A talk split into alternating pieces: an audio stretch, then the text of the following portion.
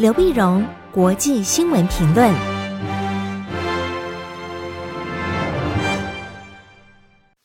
各位听众朋友，大家好，我是台北东吴大学政治系教授刘碧荣，今天为您回顾上礼拜重要的国际新闻呢。第一个，我们先看 RCEP 的签字，在礼拜天的时候呢，十一月十五号，RCEP 呢正式签字。RCEP 呢，RCEP 就是区域全面经济伙伴关系协定。它是由东协所发起，那东协十国加上中日韩加上澳洲、纽西兰呢，那么谈了大概八年左右，然后终于达成了世界最大规模的这样的一个自由贸易协定。自由贸易协定呢，它涵盖了十五个国家，它的经济规模是二十三兆美元，有涵盖了二十二亿人口，占全球 GDP 的三成的二十六点二兆啊。那么在这个谈成谈那么谈成了，当然它是有助于那么区域的这些十五个国家呢重建因为新冠肺炎所打乱的供应链。那么 RCEP 签字以后呢，至少有六个东协国家，三个非东协国家必须通过才能够生效。生效之后呢，逐年要降低彼此之间的关税啊。那么最终呢是降到百分之九十二的减免关税。并且严格规范的非关税贸易障碍啊，有很多非关税贸易障碍，他希望打通这个市场，被加强了线上的交易，以及呢，呃，各各资的一个保护啊等等。那么，所以在这谈的时候呢，但虽然呢，RCEP 呢，它是把很多的这现成的两两双边的协定啊，把它合并成为一个啊，其实很多的协定呢，那自由贸易协定其实已经有了，它是把它合并成为一个。合并成为一个呢，但是它至少呢有几个重要的意义在里面。第一个呢，它是一个共同原产地的规则。共同原产地目前呢，那么 RCEP 里面这些相关国家呢是各有各的这个原产地的规则。所以你这个产品卖到越南可能适合这个规则，但是你卖到印尼可能就不行啊。所以它共同原产地规则的这样的供应链。而且呢，它也设定了制裁智慧财产权的保护的一点共同规则，松绑了商务签证的规定啊等等。但是呢，和他的对手呢 TPP 来相比，因为本来在地缘政治啊，美国主导的叫 TPP。那么中国主导叫 RCEP，虽然中国大陆呢非常的呃这个谦虚啊，他退到第二线，他就总是言必称东协主导啊，大陆上叫东盟，呃东盟主导，但其实呢你晓得这里面主要国家就是中国大陆。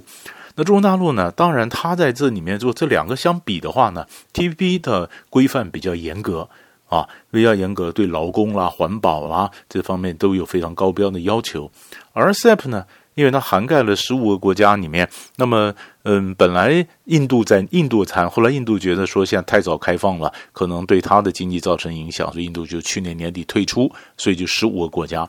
十五个国家里面的经济发展的程度也也不一啊，所以它的呃自由开放的这个规定呢也没有很严格啊，也没有很严格。那么它没有谈到劳工的权益啊、环保啊、农业啊。啊，对于服务业呢，也只谈到一点，但是服务业的这个规范也没有非常的明确。那么对于呃你的这个呃各种产品的共同标准呢，大概也也也没有很明确啊，就是它的要求并没有很并没有很高，并没有很高呢，所以才才才能够达成。可是呢，它虽然没有很高，虽然它最终呢也只是百分之九十二的一个关税减免，并没有到完全的关税减免。但是它仍然是东亚经济一体化的一个里程碑。对于中国而言呢，自贸协定呢将呃签了以后呢，中国自贸协定将达十九个自贸的伙伴二十六个啊。那中国和自贸伙伴之间的贸易量呢，将在全部贸易额呢，呃，中国全部的贸易额呢，从现在百分之二十七要增会增长到百分之三十五啊。当然有助于中国大陆现在所讲的双循环。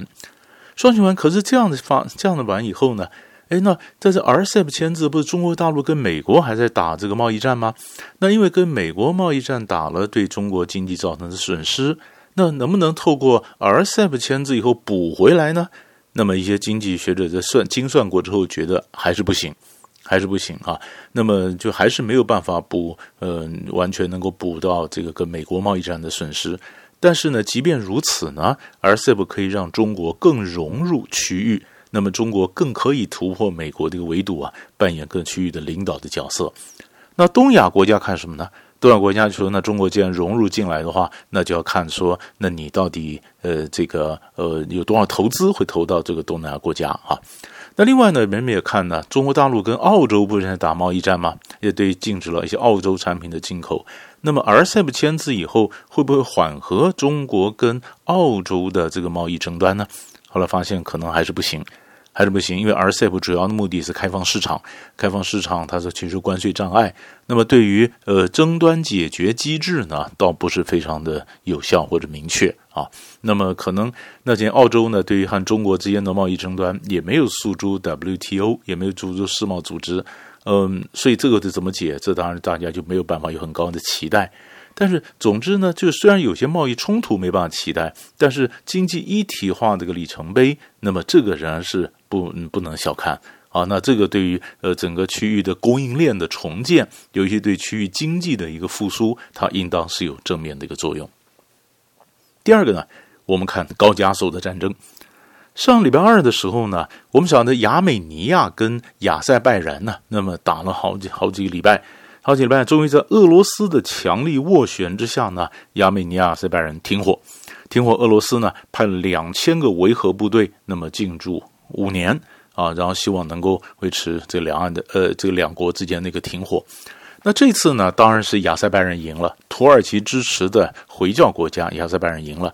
亚美尼亚呢，在一九九四年的时候呢，本来亚美尼亚就占了这个亚塞拜人的几块土地。二战土地，那这一次呢的冲突，不管大家互相指责是对方挑起的，但是最终呢，结果是亚这亚美尼亚基督教国家呢，他输了，输了，他就必须把他在一九九四年的时候占领了亚美尼亚的呃亚美亚塞拜然的土地呢，要退出来，要还给亚塞拜然，亚塞拜然呢，所以亚美尼亚人当然就非常的难过，他们觉得他们的总理怎么签了这样的一个丧权辱国的一个协定啊。但是总理呢，在礼拜三的时候就表示，他说，因为如果再不签的话，再打下来，我们损失更多，我们可能更多的城市会会会丢掉啊。因为我们晓得亚塞拜然呢，最近很强势，因为它后面是土耳其，土耳其也非常强势。那么亚美尼亚呢，后面本来是俄国，本来是俄国，但亚美尼亚呢，那么在过去的这个外交政策呢，它基本上是逐渐倒向美国，倒向美国呢，那么所以俄国当然不太高兴。所以这次亚美尼亚跟亚塞拜然发生冲突之后呢，亚美尼亚就是跑去跟美国来求援，但美国不没有没有反应，没有反应，亚美尼亚再跑回去跟俄罗斯去求援。那俄罗斯呢，因为都是东正教嘛，俄罗斯介入介入，但是并没有帮亚美尼亚去打亚塞拜然，他就进来，他说好，全部停火，全部停火，那我来维持这个停火，那么那就把那占的土地就就还出去了。那亚美尼亚呢，当然就觉得他是有点被。嗯，被出卖了的感觉啊！你可以看到他们中间的这个心情。那么在这里面呢，当土耳其本来也说，哎，那我也来共同维持维持这个和平。那俄罗斯说不行啊，这维持和平是我我没有找你起来，你可以在亚塞拜然里面的观测站，你们可以去观察。但是呢，这个巡逻边界是我俄罗斯，我派将近两千个兵，我在这边来巡逻啊。那所以在这个高加索的这个战事呢，暂时缓冲，那么告一个段落。那么这当然也让我们看到，国际政治之下代理人战争啊，这小国其实在在这高加索的这战争里面，其实没有很大的一个话语权啊。本来亚美尼亚还想说，我再打下去，也许可以逆转胜啊。但是后来他总理说没有机会。这当然后面当然也会影响到亚美尼亚内部的一些政局的一些变动啊，所以我们可以持续来观察。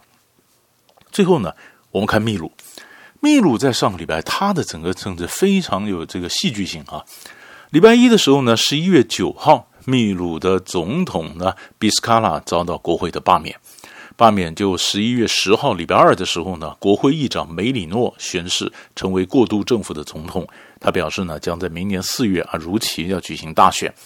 大选结果，群众走上街头，觉得你的国会搞政变。啊，怎么把总统给翻掉？不干，这群众走上街头，非常大的二十年来最大的群众街走上街头，有几三个人死亡，一百多人被逮捕。所以，那么整个整个呢，梅里诺的整个政府也崩解了，很多部长就辞职了。辞职，所以在礼拜天的时候呢，梅里诺也宣布辞职。啊，他是礼拜二才上来，礼拜天就辞职。礼拜一的时候呢，国会又投票选出了萨卡斯蒂萨卡斯提为过渡的政府。就是你说不在一个礼拜之内，他得有三个总统出现啊。